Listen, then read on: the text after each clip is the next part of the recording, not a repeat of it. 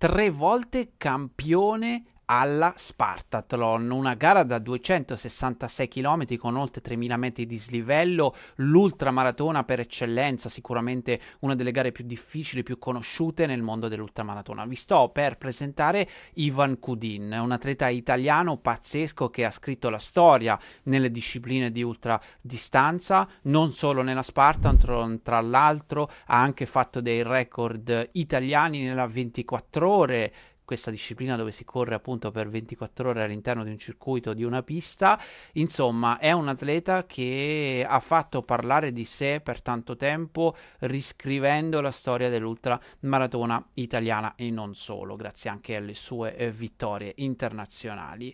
Beh, sono molto felice di fare questa nuova puntata di Anime di Corsa con lui e sentiamo un po' che cosa c'ha da dire questo grande atleta.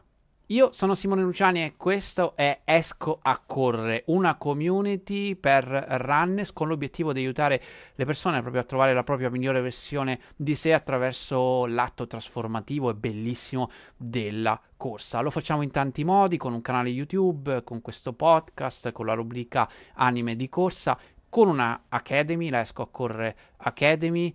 Insomma, ci sono tanti modi per aiutare i runners là fuori e sono molto felice di dire che questa rubrica è sponsorizzata da noi stessi, appunto dalla Esco a Correre Academy. Quindi se volete migliorare nella corsa potete fare un salto nel sito di escoaccorrere.academy e lì dentro troverete la possibilità di acquistare tabelle personalizzate, per esempio per varie distanze, dalla 5 km fino alle ultramaratona.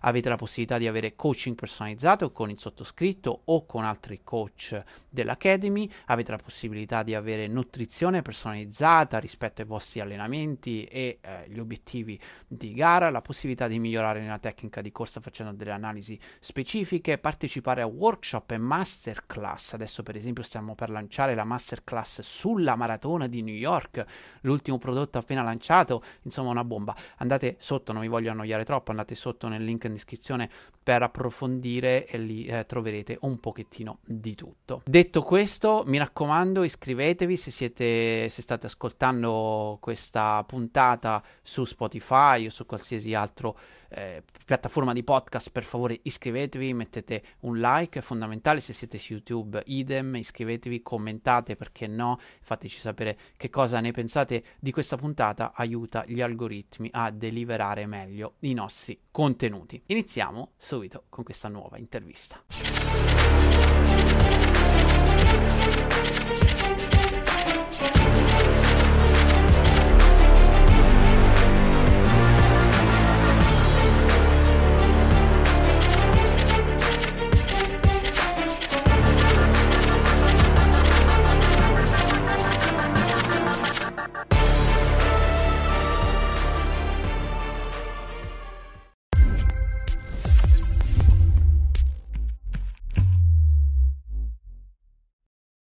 Ivan, che bello averti qua. Grazie per essere qua e per fare questa, questa intervista per la rubrica. Come stai? Bene, bene, ti ringrazio Simone, è tutto a posto. Hai voglia di raccontare un po' chi sei e, e cosa, cosa fai di bello? Ma domanda difficile perché ho tante nature.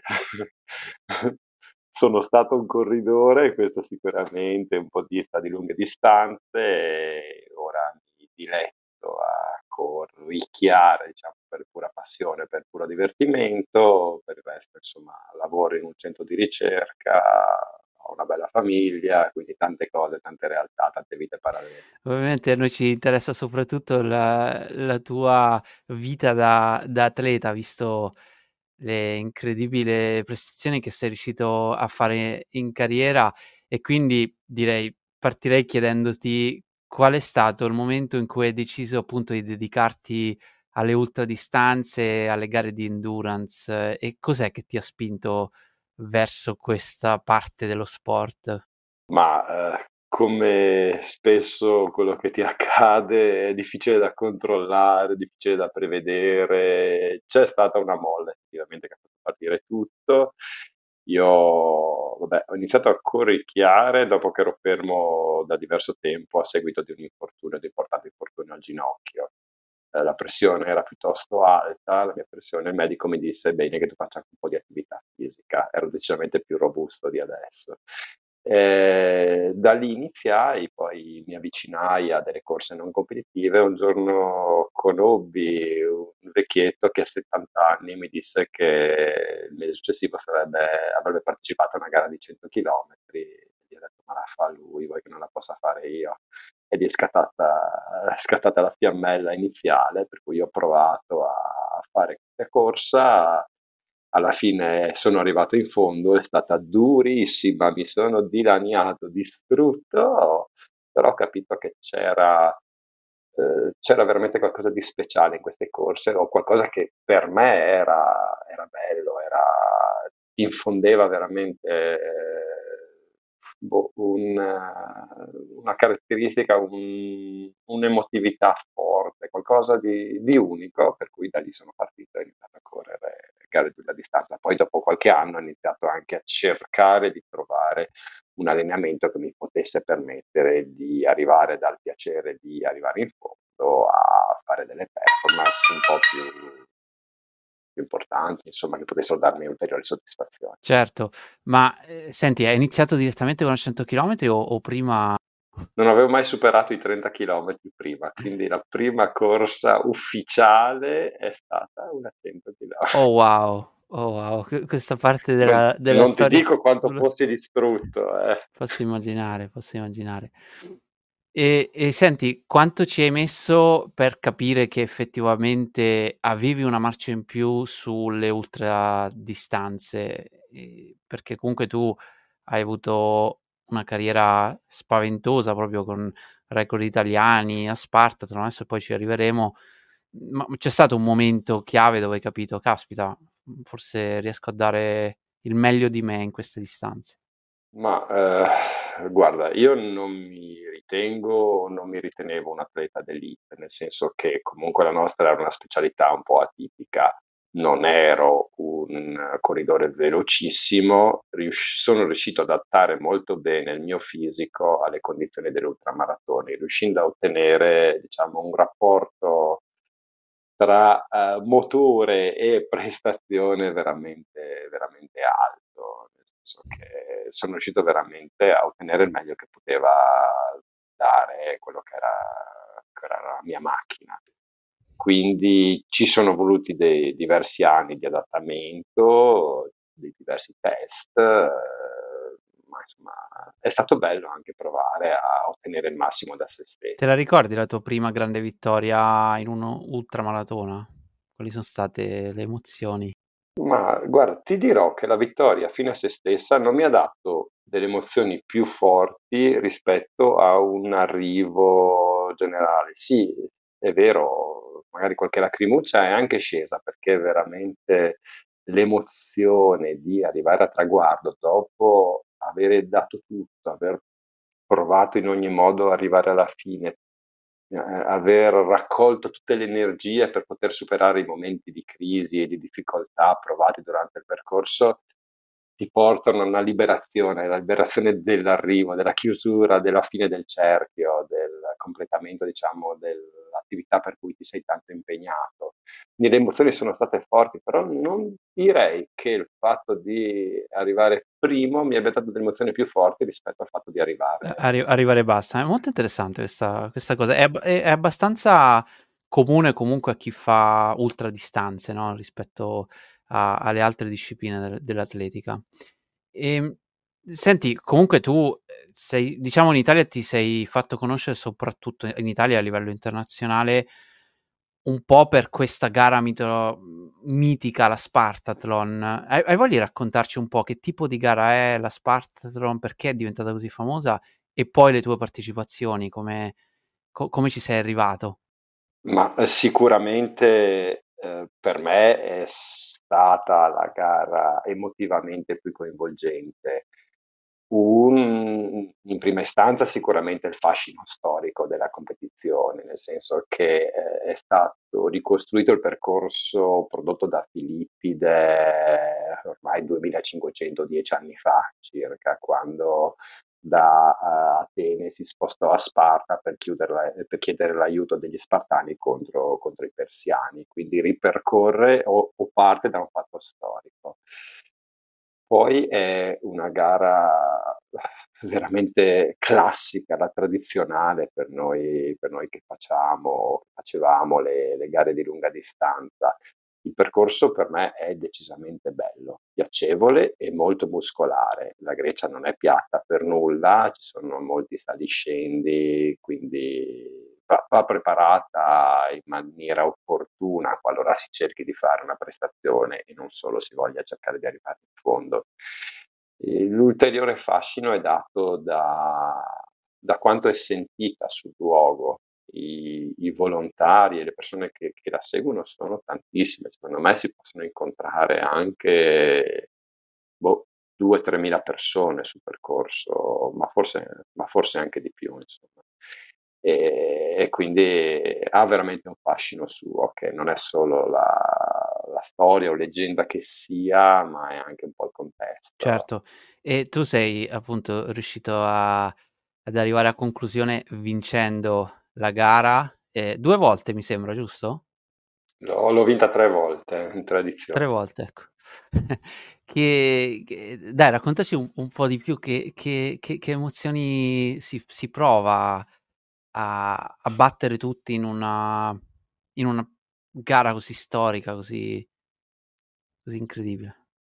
Ma guarda, forse, come dicevo prima, l'emozione, forse ti, ti rendi conto di, di, aver vinto una gara del genere dopo, quando iniziano a contattarti un po' tutte le persone, comunque vedi che c'è il tuo nome sulla lapide, spiego meglio questa cosa. All'arrivo c'è una lapide in cui vengono riportati i nomi di tutti i vincitori, quindi qualcosa che rimane, rimane anch'esso nella storia un po', quindi sicuramente di nuovo è qualcosa di particolare, di diverso, non la solita o una classica gara, è molto di più a mio avviso. Le emozioni sono forti, ti sciogli, ti, sicuramente, boh, ti, non, non so, sono, sono, secondo me sono indescrivibili, l'emozione è, è, fortissima. Io, al di là ovviamente di, di, emozioni familiari importanti, non credo esista nulla di, di, paragonabile, o almeno io non ho provato nulla di paragonabile. Va, va oltre solo ovviamente la nascita della figlia.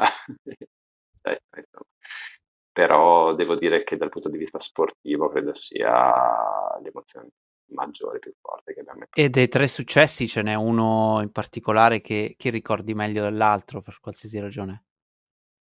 Vuoi che ti racconti un aneddoto? allora, il primo, anno, il primo anno sicuramente è stato particolare e inatteso ognuno ha delle storie sue, però il primo anno era, è molto molto atipica. Allora io, a differenza credo delle persone che hanno vinto negli ultimi 30 anni, non avevo una crew, non avevo un gruppo di supporto, ero da solo, volevo proprio vivere la corsa eh, nel modo più naturale, più, più, più, l'avevo già provata l'anno prima ed ero arrivato settimo eh, volevo di nuovo viverla da solo, mettermi di fronte a questa, a questa garaccia così estenuante. E che è successo? È successo che erano gli anni della crisi in Grecia e c'erano dei grossi scioperi, eh, le autostrade erano bloccate, io senza crew mi sono trovato a non avere i ristori per una ventina, trentina di chilometri. Quindi bevevo solo acqua dalle fontane, avevo terminato diciamo, le mie riserve. Eh, ero, ero, in prima posizione, però ero in preda a una crisi nera, totale, assoluta. A un certo punto il secondo atleta mi supera, mi sorpassa. Eh, chiedo se, se, possiamo correre assieme, se aveva qualcosa, fa finta di non sentirmi, né lui né la crew che era a fianco a lui se ne vanno per fortuna dopo alcuni chilometri, insomma una mezz'oretta, ritrovo, ritrovo i ristori, ritrovo le mie cose, il benedetto miele, perché ho proprio bisogno di zuccheri, e piano piano, senza esagerare, ho, potuto riprendermi, ripartire. A quel punto è successo che l'atleta che era al primo posto è andato in crisi totale perché aveva cercato di spingere un po' troppo con entusiasmo di avermi superato, di essere in prima posizione. L'ho recuperato, ovviamente non ho scambiato nessuna parola con lui e me sono andato terminando insomma al primo posto. Quindi è stata veramente tosta la cosa e credo che quello sia l'episodio a livello di gestione della crisi più significativo della mia storia agonistica, nel senso è dura prenderti una batosta del genere, trovarti in quelle condizioni e riuscire comunque a continuare, andare avanti. Wow, spettacolo, che, che, che emozione. E sono tantissimi chilometri. E abbiamo detto probabilmente una delle, delle gare più, più, famose e più dure in circolazione. Come ci si prepara per, per una gara di questo genere al a al tuo livello, quindi vincendola ben tre volte immagino anche a ritmi sicuramente importanti. Che tipo di preparazioni facevi? Sì, ovviamente tu non puoi arrivare alle distanze di questa gara perché eh, la rigenerazione dopo una distanza del genere, una gara del genere di almeno un mese, quindi tutti gli allenamenti sono arrivati al massimo a centinaio di chilometri. Io facevo dei cicli in cui preparavo un ultramaratona, un ciclo durava circa 4 mesi, 4-5 mesi. Eh, c'era una tappa che era a lungo, che di solito era una distanza attorno ai 100 km su terreno ondulato e mosso. C'erano degli allenamenti di forza, sicuramente. C'erano, perché comunque il dislivello in questa competizione, se non ricordo male, era sui 3.500-3.800 metri, quindi insomma non, non trascurabile con alcune, alcuni picchi, con quelle pendenze abbastanza, una pendenza in particolare abbastanza tosta. E quindi c'era all'inizio un po' di qualità, un po' di velocità, poi trasformavo tutto sulla, sulla tenuta a lunga distanza, ma senza trascurare la potenza, quindi molti allenamenti anche su, su terreni ondulati alternando un po' settimane di carico a settimane di recupero. Certo. Che tipo di chilometraggio settimanale bisogna fare per, per correre a quei livelli? Ma è, è, molto individuale. Sicuramente la prima cosa è trovare il proprio equilibrio nel, nel modo più opportuno. Uh, sai meglio di me che fare una tabella uh, generale non senso, gli allenamenti devono essere realizzati sulla persona rispetto diciamo, alle esigenze individuali e alle caratteristiche tipiche di, di una singola persona. Io arrivavo a un chilometraggio alternato di 140-180 chilometri a settimana indicativamente. Poi ovviamente c'erano le fasi di scarico pre-gara, altre fasi iniziali di adattamento alle lunghe distanze, ma tipicamente diciamo le, le distanze. E una manifestazione come la Spartatron secondo te è alla portata di qualsiasi runner che ovviamente abbia voglia di prepararsi oppure c'è un limite genetico o comunque strutturale importante per correre così, così a lungo e per, in un percorso così complicato? Secondo la tua visione, chiaramente.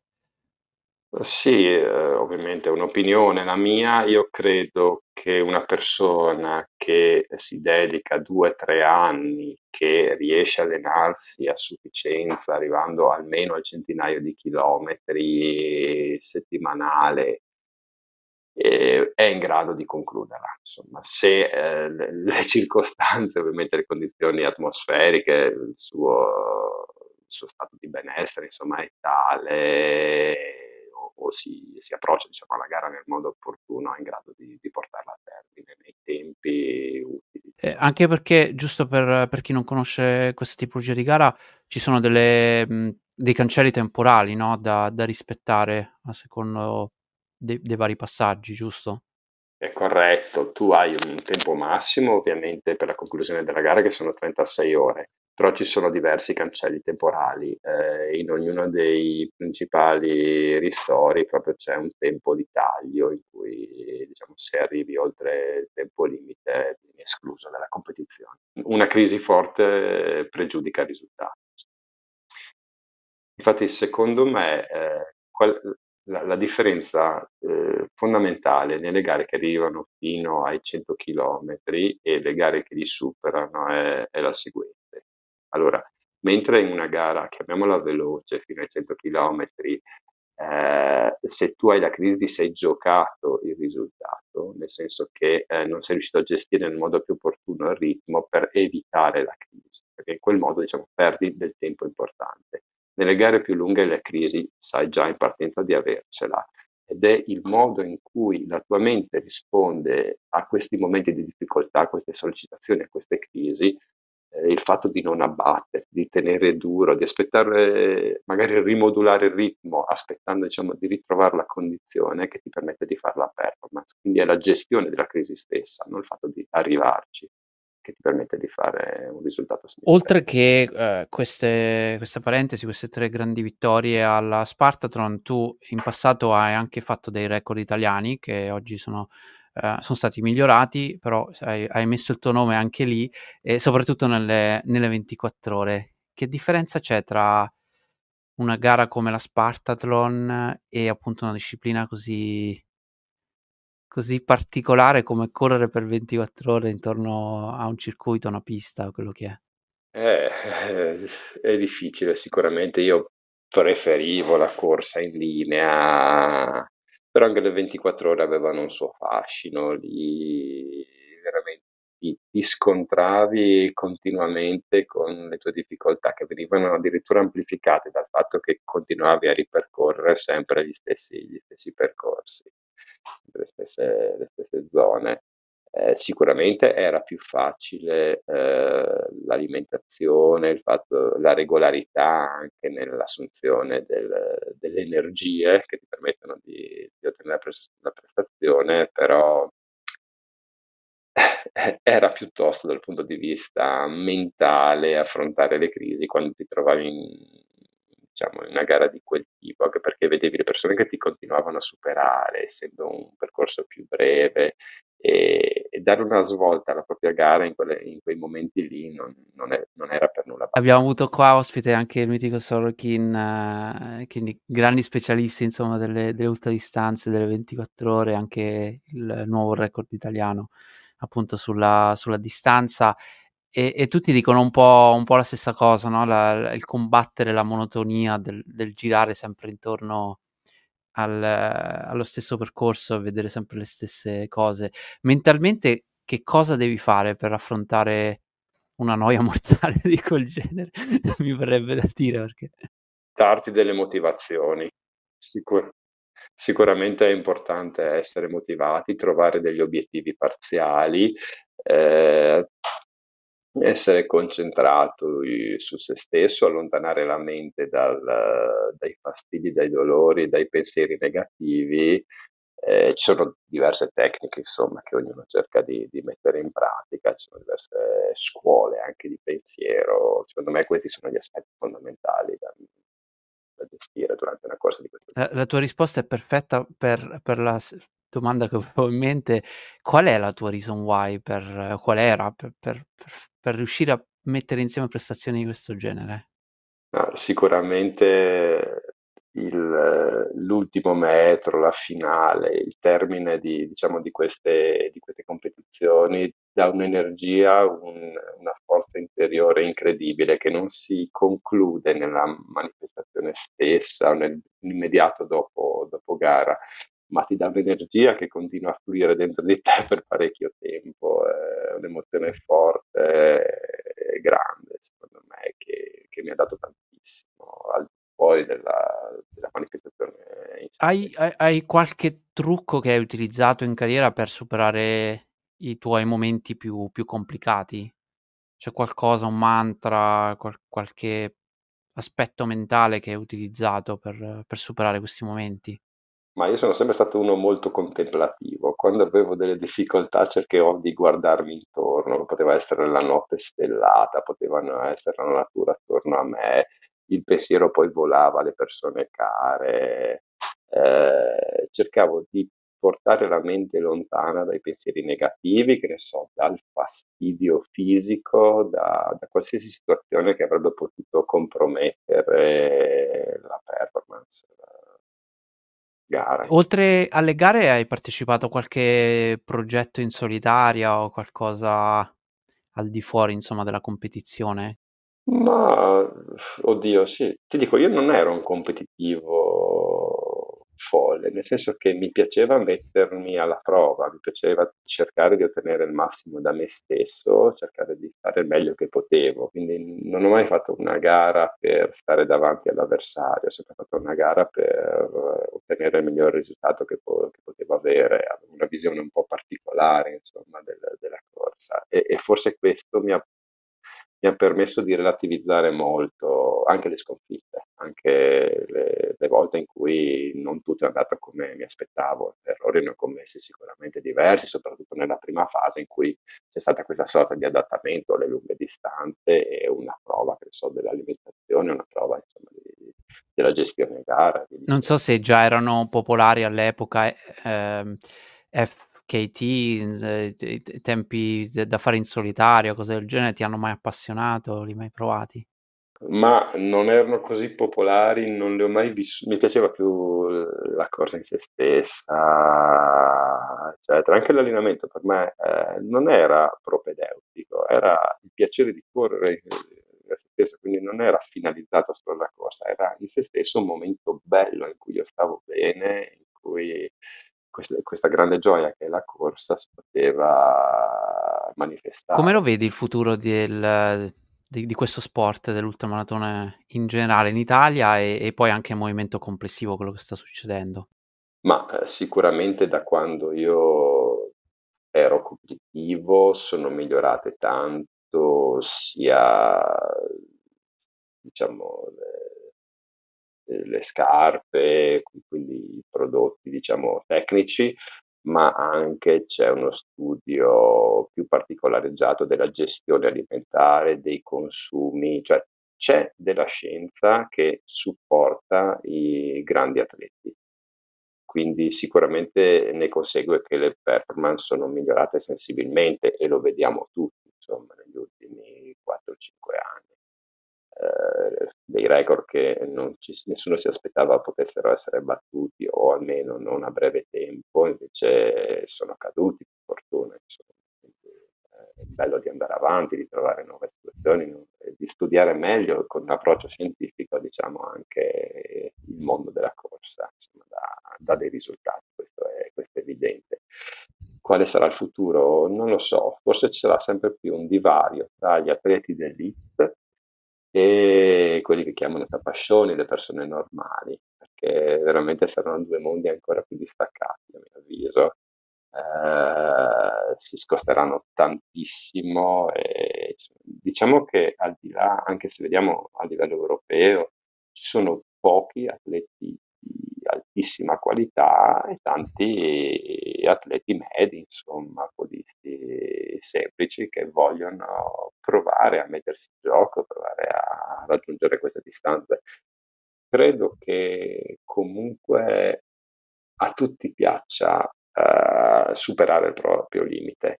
A me sinceramente non piaceva superare il mio limite, a me piaceva trovare, scoprire quello che era il mio limite quindi cercare di migliorare, di alzare l'asticella, cercare di trovare diciamo, la configurazione ottima per avere il meglio da quello che era il mio fisico. Tu da, da come parli ti chiami, ti chiami abbastanza fuori eh, rispetto a, all'agonismo e nonostante sei abbastanza giovane ancora per, per le ultradistanze, come mai ora n- non ti piace più gareggiare? Ma allora, eh, le ragioni sono molteplici. Sicuramente eh, nel periodo in cui ho gareggiato eh, ho, n- non diciamo trascurato la famiglia, ma sicuramente ho avuto necessità di avere molto tempo da dedicare all'attività. Eh, quindi è, è, era doveroso eh, rendere a loro, saldare il debito e quindi gestire meglio gli aspetti familiari. Oltre a questo anche il lavoro sicuramente è incrementato molto, quindi so, le ragioni sono diverse, ma eh, la ragione fondamentale è che da, 4-5 anni, insomma, ho una bambina e quando hai una bambina è giusto dedicare a lei il tempo, quindi lei deve venire prima di Però corri ancora. Avevo, avevo continuato, eh, corro per star bene ancora. Poi è successa una cosa che non so se si sa tanto in giro, non credo. Eh, qualche tempo fa, un po' di tempo fa, insomma, non, posso dire le date esatte, ho avuto un episodio un po' particolare, ho fatto una donazione di midollo osseo, quindi lì eh, sicuramente un po' tutto si è relativizzato, ho avuto dei tempi di rispetto, insomma, a seguito di, di questo evento, di rispetto, diciamo, nei confronti di quello che era il ragazzo che avrebbe ricevuto, insomma, il mio, il mio, il mio midollo, eccetera, per cui lì mi sono fermato totalmente per diversi mesi e poi, diciamo, riprendere, dato un rientrare alla corsa, ma con una visione totalmente diversa. Wow, che, che, che, che bel gesto. E senti, che un po' arriviamo così un pochettino in conclusione, qual è il consiglio più prezioso che vorresti dare a chi magari ispirato le tue imprese o comunque che si vuole avvicinare al mondo dell'ultra running? Che, che, che consigli potresti dare? Ma sicuramente eh, allora, la corsa è una cosa bellissima, ognuno ha la sua visione della corsa, quindi è anche difficile passare un messaggio o imporre la propria visione, questo lo trovo anche abbastanza scorretto. Sicuramente il fatto di provare un'altra maratona, secondo me, per chiunque può essere un momento importante perché vi, vi può dare veramente tanto. Eh, non so, porto l'esempio personale, io ero una persona particolarmente tipica e incerta. Ti assicuro che da quando ho iniziato a correre, ho cercato di trovare dentro di me eh, le motivazioni, una forza di volontà, sono cambiato molto anche come eh, fiducia in me stesso. Quindi sicuramente la corsa non è solo fine a se stessa, non è solo un momento in cui possiamo rilassarci, trovare diciamo, modo di, di star bene, ma dà molto di più. Quindi al di là diciamo, di, di aspetti agonistici, eccetera, fare un'attività di questo tipo è sicuramente molto importante, in particolare diciamo, adesso in una società in cui ci sono diverse difficoltà nelle persone che devono affrontare ripetutamente situazioni difficili. Avere una valvola di sfogo, un momento in cui ti puoi dedicare e ti dà piacere, sicuramente è fondamentale. Quindi al di là di, di, quello che si fa, di come lo si fa, fatelo, provate, trovate qualcosa veramente che vi dia energia, gioia, piacere che vi possa aiutare diciamo, a formare la vostra persona. Bello, grazie. E senti, per concludere, c'è una domanda comune a tutte le interviste, a tutte le persone che sono passate di qua, è un po' filosofica, però molto semplice. Che cos'è per te la corsa? Eh, qui sono ripetitivo, è un momento di di piacere assoluto, di, di libertà, di eh, condivisione anche, di stare in natura, di, di dialogo con gli altri in, in, modo diverso, non solo con le parole, ma anche con gesti del fisico, eccetera. È, è tanto la corsa, è veramente parte di me. Che bello. Io... Pur dice, come ti dicevo prima, pur vivendolo in modi diversi dal, dall'agonismo al puro piacere. Certo, allo stare bene che, che è la cosa più importante. Io ti ringrazio tantissimo per questa bellissima chiacchierata e colgo l'occasione per salutare tutti quelli che ci hanno ascoltato o visto fino a qua. Correte e fate l'amore. Ciao a tutti.